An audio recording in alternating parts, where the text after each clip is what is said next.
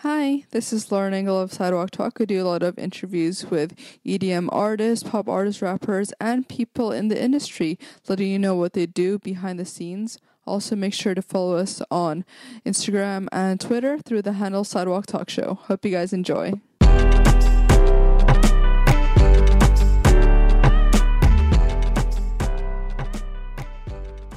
Hi, this is Lauren Engel. I'm here with Robbie of Hello. Lose a Child. What's up? so, were you born in Northfield or? I was born in Northfield, Illinois. just, Yeah. uh, just north of the city of Chicago. And were your parents born there as well? My dad was born in uh, Wilmette, Illinois, which is like right nearby. It's actually where Freddie's from. Oh. And uh, my mom grew up in Southern California, out in Los Angeles. Yeah. And your grandpa did like a lot of crazy cool things, right? like he was Uh, like a copywriter for. My grandpa on my dad's side, uh, he's the Empire Carpet dude. Yeah. and wrote the, the jingle for Empire Carpet. So the old guy who was in all the commercials and Yeah. stuff was my grandpa. And was in like Um, World War II. Yeah. hmm Damn. So what do your parents do? Um, my dad is an options trader. Um, I don't really understand 100% what he does, but he looks at a lot of numbers on screens. My mom is the greatest mom in the world. Oh. So she's just like a house mom. Four kids. Wow. It's a pretty tough job, if you ask me. Damn. What what are what is, what are you? The middle or are you the old? I'm like the lower half of the Lower middle. half, the I'm the third. third one. And what kind of music did they play in the house when you were growing up? Um, my dad listens to a lot of like rock and roll, um, so I definitely grew up a lot on that. Um, yeah, I'd say probably just mainly like old rock and roll, like Yeah. Zeppelin and the Who and the Beatles and the Stones, Yeah. that kind of era of rock. Do you remember the first record you bought? First record I bought, I do not. I remember buying like a Chingy album when I was Oh, really, really? young. Yeah, that was one of the first ones I bought. Were your siblings also really into music? Yeah, my whole family's super into music. Um, I'd say my siblings weren't as into like playing music as, as I was, but they all had like, you know, phases of, of learning instruments. My sister joined a band for a little bit. Oh, wow. Um, you know, everyone's, you know, pretty musically talented. At that point, like, what other music were you listening to? Um, I grew up a lot just listening to rock music. Um, I was super, super into just rock and roll, and I loved playing drums and guitar and, and singing. And then uh, I got into electronic music once I hit like seventh, eighth grade and started learning Yeah. about like DJs and electronic music. And at first, I didn't really like it. I was like still super rock and roll, like didn't think that electronic music uh, was like I didn't think the producers were doing anything when they made it. Yeah. You know, I had that very naive kind of judgment, um, and then I like kind of forced myself to listen to like deadmau5 and Skrillex for a week, and I was like, Oh. oh wait, yeah, this is actually kind of cool. And then I learned a little more, and I was like, oh, so like they actually don't just press a button and it makes Yeah. the song. Did you find it yourself or did your friend show it to you?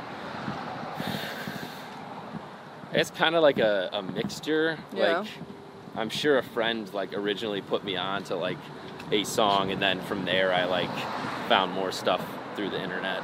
Yeah. But I definitely had certain friends back in high school who were who were into electronic music as well, and showed me a lot of really cool stuff. How would you describe yourself back then growing up? Um, the the coolest person in the world. Oh my god. I guess I've always been kind of a, a jokester kid who was really tall and liked being around people. yeah. Yes. Are your parents kind of like that as well? I'd say so, yeah. They're very friendly. My parents make a lot of jokes and fool around. Yeah. So, What kind of subjects were you into in high school?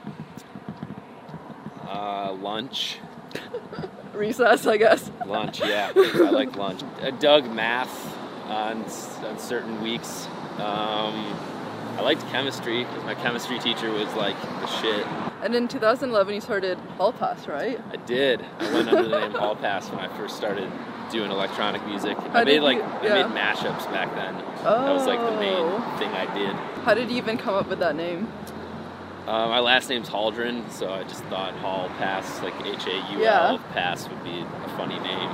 Did, did people start listening to it, or was it even like getting picked up, kind of even as like a mashup project?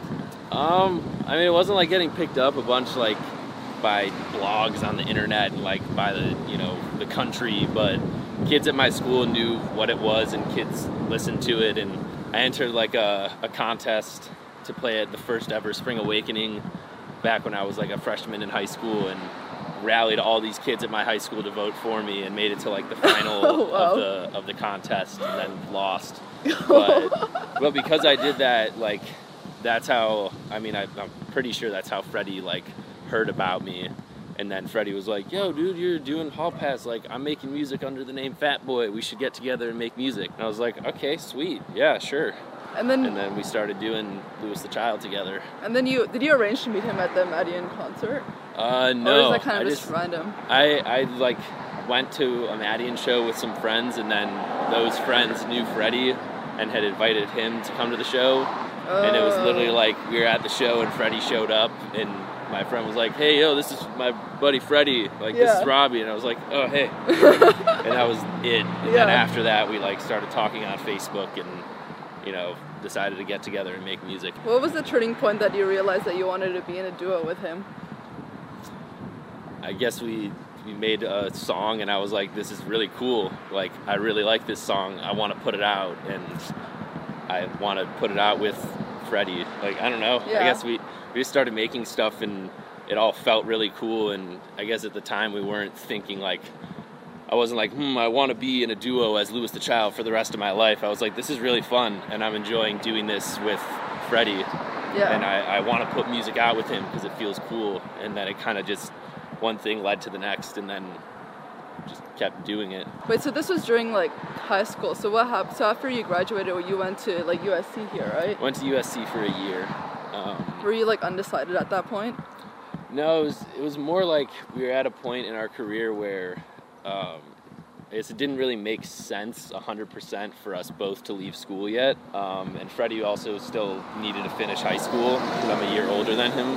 So I went to college basically like I went and studied music industry there, learned a, a ton about the industry, learned a lot, met a lot of really incredible people, and then while I was there, Freddie was finishing high school, and then I think we had kind of knew in the back of our minds like we wanted to, you know, only have me at college for a year, and wanted to, you know, make sure that Freddie didn't have to go to college and, and work our asses off to make sure that that happened, and then in that one year, like in September, we dropped it strange, and then got offered like Crazy. Coachella and Lollapalooza. like a lot of stuff just like changed really fast for us, which was really really exciting. Initially, was college something that your parents wanted you to do, or were you kind of like curious that way too?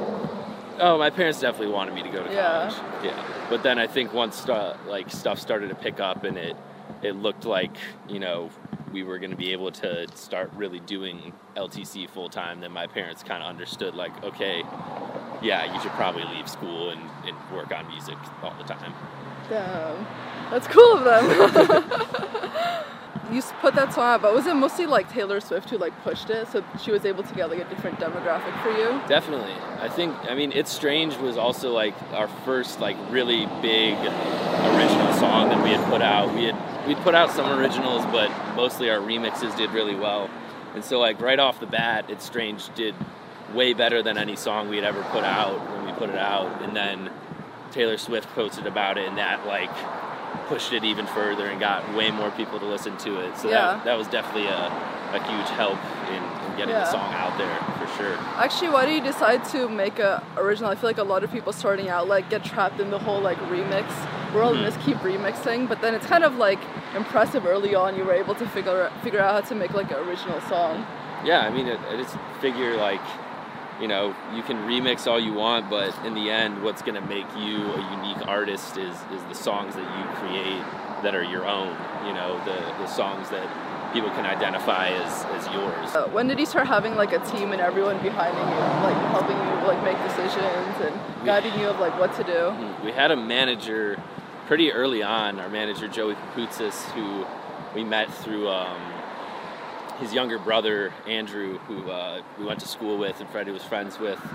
Um, we had him probably after like a year and a half of starting Louis the Child, maybe. Like he's been on since pretty early on with us, um, he's been a, a crazy, tremendous help with us, and you know, really like helped take us from where we were to where we are now, and continues to to help us do that. And then we got a an agent, probably two, three years ago, and like have slowly but surely just been kind of adding more people on, getting a tour manager, getting you know all sorts of different people to to help you know make everything happen. And how do you decide um, like who you wanted to go on the last tour with? I mean, we just look at artists that we enjoy, you know, artists' music that we like. Like everyone who came on tour with us this past tour is you know, was an artist that we are fans of. You know, we're big fans of Joey Purp and Lauv and Win and Woo and Point Point and Ash and, and everyone who came on and you know, just thinking about what what music do we want our fans to hear before we go on stage? What what kind of progression of a show do we want? Um, so yeah, and just cool people, you know. Yeah. If you're if you're riding on a bus with them, you, you probably should like them. what about um, Freddie's personality attracted you to him originally? uh, he has really gorgeous black eyes. they look like dark holes. Oh my god, holes. into an abyss of. Distracted him all the time in the studio. into death. Oh my god. No, I guess I mean Fred just like he's a dude who, who works really really hard and, and wants to do different interesting stuff and is very down with pushing the boundaries and, and trying new things. And i guess that's definitely something that i've always you know been very fond of in him. Did you realize early on about like kind of how you two operate as like a duo? Like you're more of i guess more of the hype person. Yeah i mean we definitely have like strengths and weaknesses per se and, and our differences in personality but i think they work really well together. And and balance each other out well and, and our dynamic is like it's always always changing. Like it's always getting stronger and you know how we work now is different than how we worked a year ago and two years ago and three years ago and i'm, I'm excited that it, it keeps changing and and like getting better and better. How did the fifa thing come about? Um, that was through next wave records. Oh. Um, when we put out it's strange with them they just they made it happen. Yeah. I don't know how, but they made it happen. How about the Apple?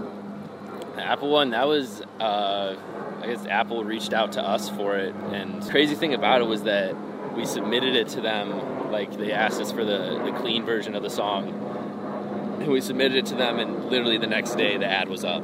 Like we submitted it to them on like a Wednesday night, and the next day my friend texted me being like, "Dude, your song's on Thursday Night Football," and I was like, "What? What already? Like, already? sweet, cool."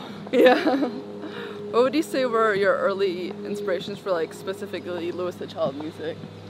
You're definitely heavily, heavily influenced by Maddie and and, uh, and Porter Robinson early on.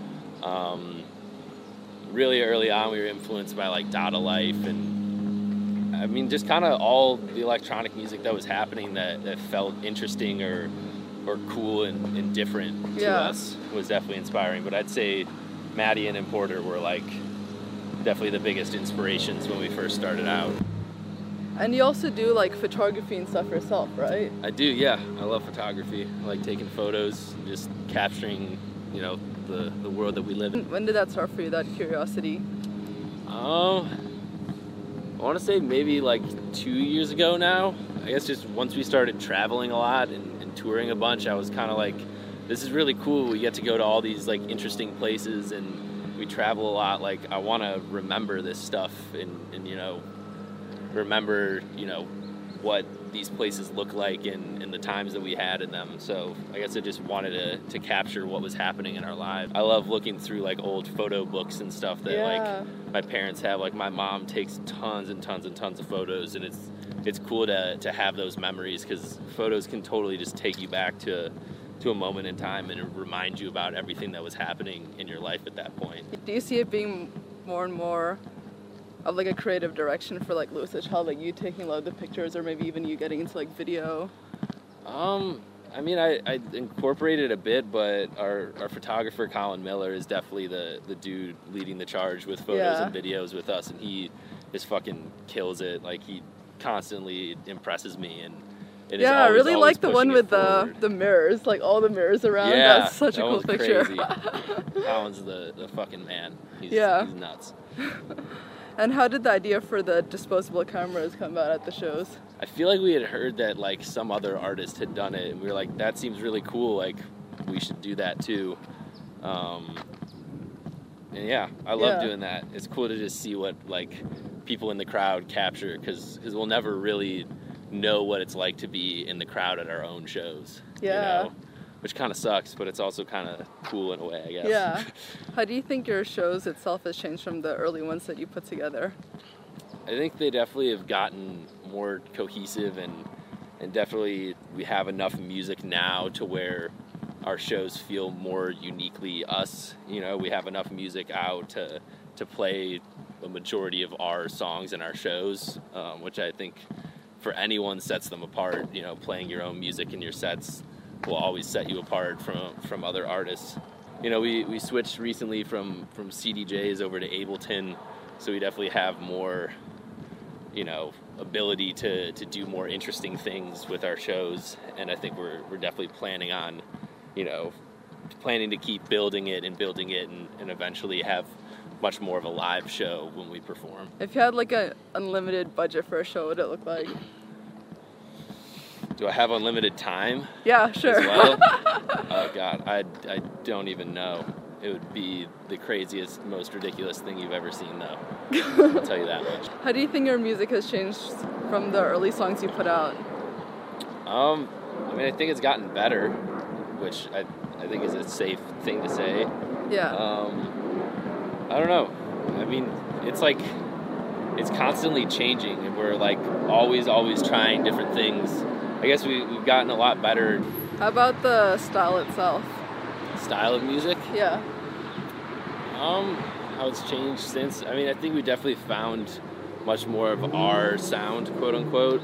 Yeah. um, and, and really nailed what what sound we want. And I think you know our sound is very broad, and we don't want to just stick to one like narrow, narrow uh, thing. We we enjoy all types of music. We enjoy creating all types of music, but you know, making sure that we have some sort of common thread throughout it all.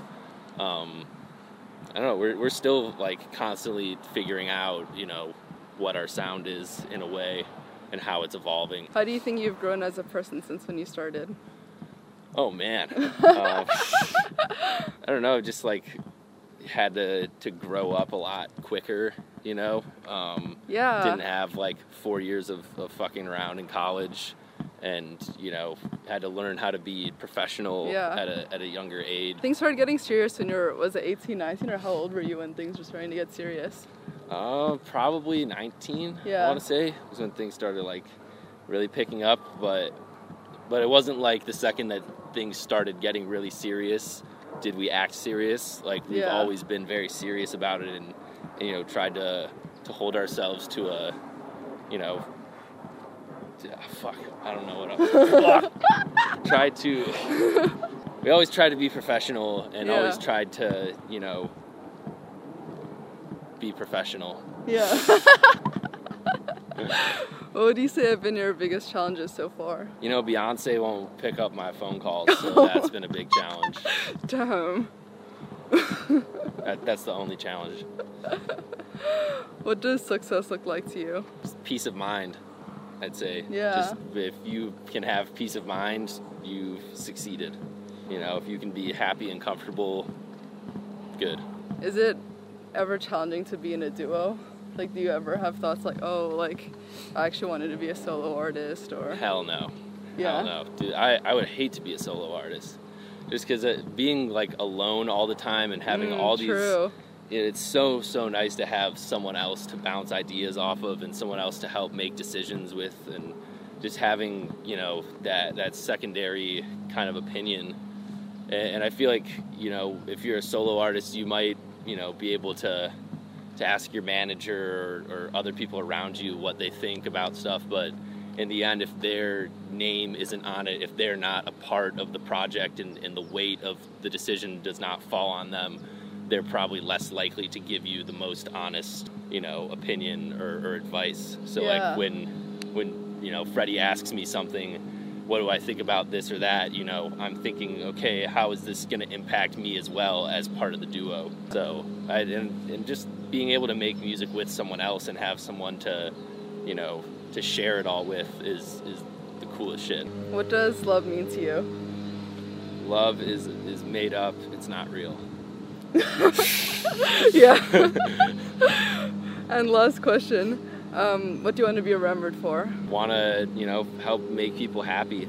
Yeah. Really, I, I just want people to, you know, to think back on, on Louis the Child and, and what we've done and, and just even if they have one good memory about it, that's all that matters to me. It sounds so corny, but it, it, really is true. Even if there's just one person who cares and one person that it's impacted, that's all that I care about. That's all that. that matters. Thank you so much. Yeah, thank you. Bye.